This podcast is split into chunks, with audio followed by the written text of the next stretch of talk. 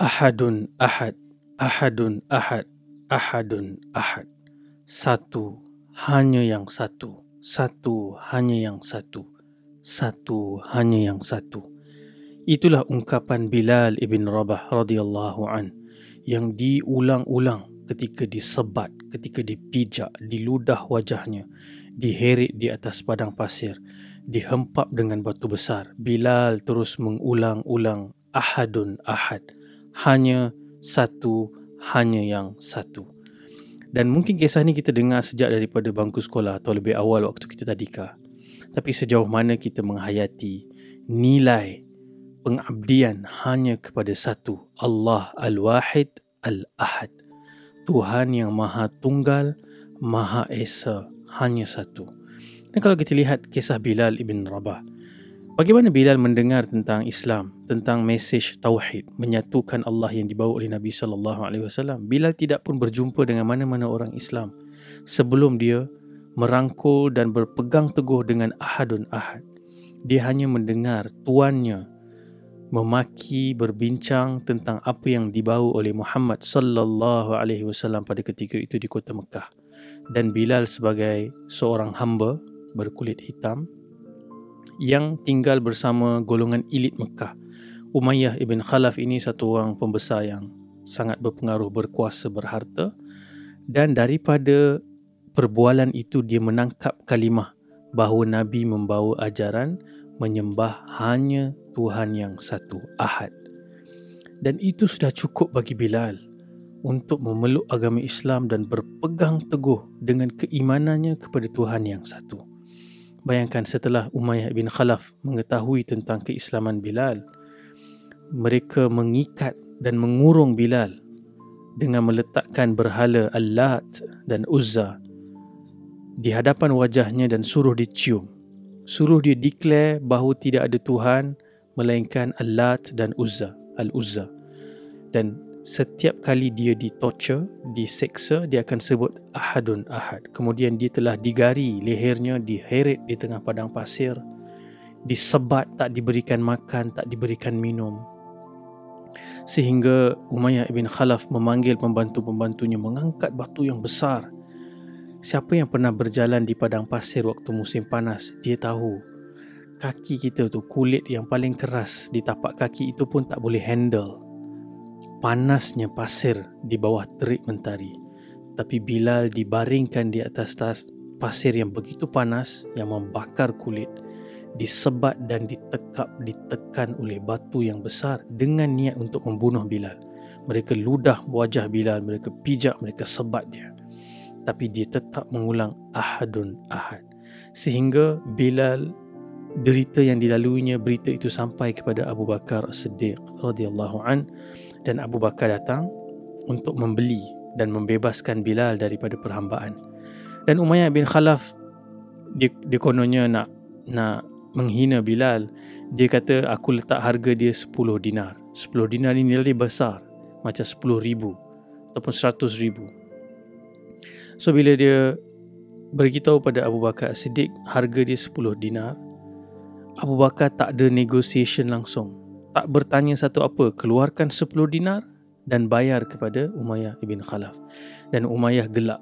Dia kata, apalah kalau kau minta kurang sikit, aku boleh jual ni satu dinar je tak guna punya orang, tak guna punya hamba. Dan apa yang mungkin Abu Bakar balas? Abu Bakar balas dengan punchline. Dia kata, kalau kau minta 100 dinar pun, aku akan bayar no question asked.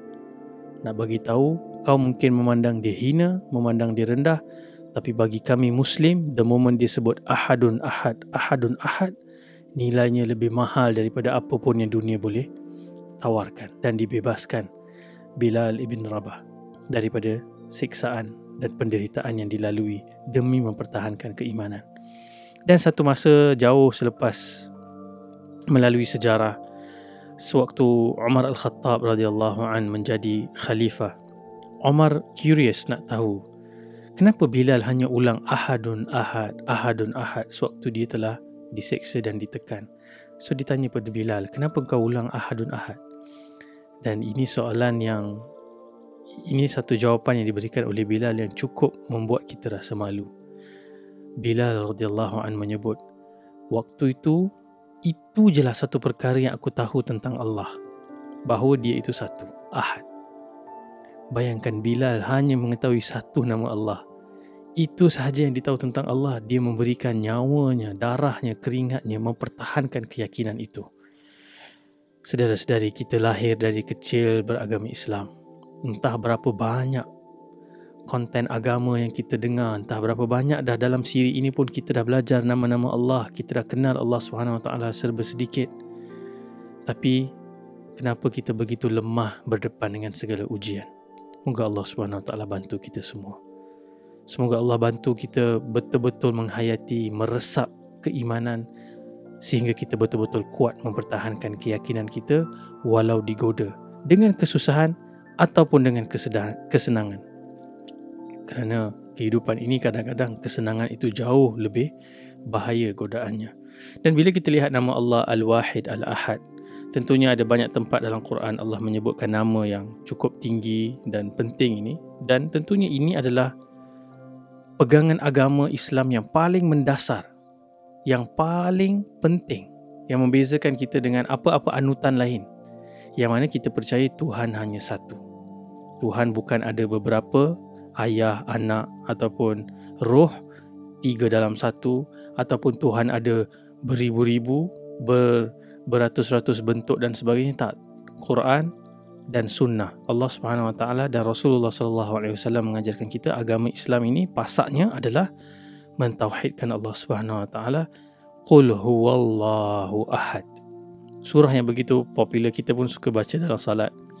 Uh, dan kadang-kadang kita rasa uh, Aku ni asyik baca kul huwallahu ahad Allahus samad lam yalid walam yulad walam yakul lahu kufuwan ahad. Daripada tadika sampai sekarang masih baca surah tu je dalam salat. Tidak mengapa sebab memang ada sahabat yang suka mengulang-ulang surah ini kerana apabila dia baca tentang Allah itu satu, tidak ada yang lain sama dengan Allah Subhanahu Wa Taala, dia rasa perasaan cinta dia kepada Allah Subhanahu Wa Taala bertambah. Dan ada satu orang ni komplain dia bagi Nabi SAW Dia kata ni ada seorang sahabat ni Dia kalau imam dia baca Kul huwallahu ahad Dia ulang-ulang Lepas tu Nabi pun nak tahu kenapa Nabi panggil sahabat tu. Dan Nabi kata ni ada orang bagi tahu ni kamu ni bila solat jadi imam kamu baca kul huwallahu ahad je. Dan bila dia bagi tahu wahai Rasulullah, aku baca kul huwallahu ahad ni berulang-ulang kali kerana aku sangat suka. Dan aku suka baca berulang-ulang kali surah ini. Dan Nabi kata bagi tahu pada dia ni bahawa Allah pun sayang kepada dia. Allah pun cinta kepada dia. Subhanallah. Jadi dalam kehidupan beragama kita ini satu perkara yang paling penting kita kena jaga. Kerana kita mungkin tergelincir melakukan dosa itu dan ini dan kita bertaubat, kita mohon ampun. Tapi ada satu dosa yang begitu bahaya. Kalau kita mati sebelum kita bertaubat, ada dosa lain yang kalau kita tak sempat taubat kita mati, Allah mungkin boleh ampunkan di hari akhirat nanti dengan rahmat dan kasih sayangnya. Tetapi dosa ini dosa syirik menyekutukan Allah Subhanahu Wa Taala. Allah kata lepas mati pergi ke hari akhirat Allah takkan ampunkan dosa syirik. La in asyrakta la yahbatanna amaluka. Kalau kamu syirik kepada Allah Subhanahu Wa Taala, apa sahaja bentuk amal yang kamu telah buat sebelum ini akan terbatal, cancelled out. Sebab tu kita kena jaga aspek keimanan kita kepada Allah SWT dalam konteks tidak melakukan apa-apa yang syirik. Dan hari ini kadang-kadang kita tak perasan benda-benda yang jadi trend, jadi kebiasaan masyarakat yang mengandungi unsur syirik. Misalnya tangkal, kepercayaan kepada nombor-nombor tertentu yang kononnya membawa sial, membawa suih. Ada ada uh, sebahagian orang suka tengok ramalan-ramalan ikut tarikh lahir, tengok bintang, ini semua perkara-perkara yang kita mula meletakkan pergantungan kepada selain daripada Allah Subhanahu Wa Taala. Sebab tu bila kita sebut ahadun ahad Allah itu satu kepada dialah milik segala kuasa kepada dia lah kita memohon perlindungan semata-mata dialah satu-satunya Tuhan yang memberikan kita rezeki menjaga kita memudarat apa saja perkara yang boleh memudaratkan kita ia tidak berlaku melainkan dengan izin Allah Subhanahu Wa Taala. Lalu kita hanya memohon perlindungan daripada sebarang mudarat hanya kepada Allah Subhanahu Wa Taala, bukan dengan tangkal. Sebahagiannya pergi jumpa bomo, pergi jumpa dengan dukun. Ini semua perbuatan yang hadis Nabi SAW pun cerita kalau pergi jumpa bomo 40 salat 40 hari salat tidak diterima jadi ini aspek-aspek yang membatalkan amal-amal saleh dan merosakkan akidah kita yang sepatutnya suci menyucikan Allah sebagai Ahad hanya satu Maha Esa Maha Tunggal dan penting untuk kita juga mengambil manfaat daripada mempelajari nama Allah Al Al-Wahid Al-Ahad ini ialah dalam kita beribadat kita mesti ikhlas kepada Allah Subhanahu Wa Taala. Mesti kena ikhlas. Ibadat kita ni nak diterima kita dah masuk ke 10 malam terakhir Ramadan. Alhamdulillah. Kita nak naikkan gear tingkatkan bar amal soleh kita dalam Ramadan ini tapi semua itu akan jadi sia-sia kalau tak penuhi dua syarat. Yang pertama mesti ikhlas kerana Allah bukan buat sebab orang, bukan beramal sebab nak buat konten rakam kita punya amal ibadat tertentu untuk disebarkan untuk kita kononnya nak mengajak orang buat baik. Tapi itu bukan caranya para salaf golongan terdahulu dalam agama ini mereka begitu melindungi diri mereka dari apa saja pintu yang boleh mengganggu keikhlasan.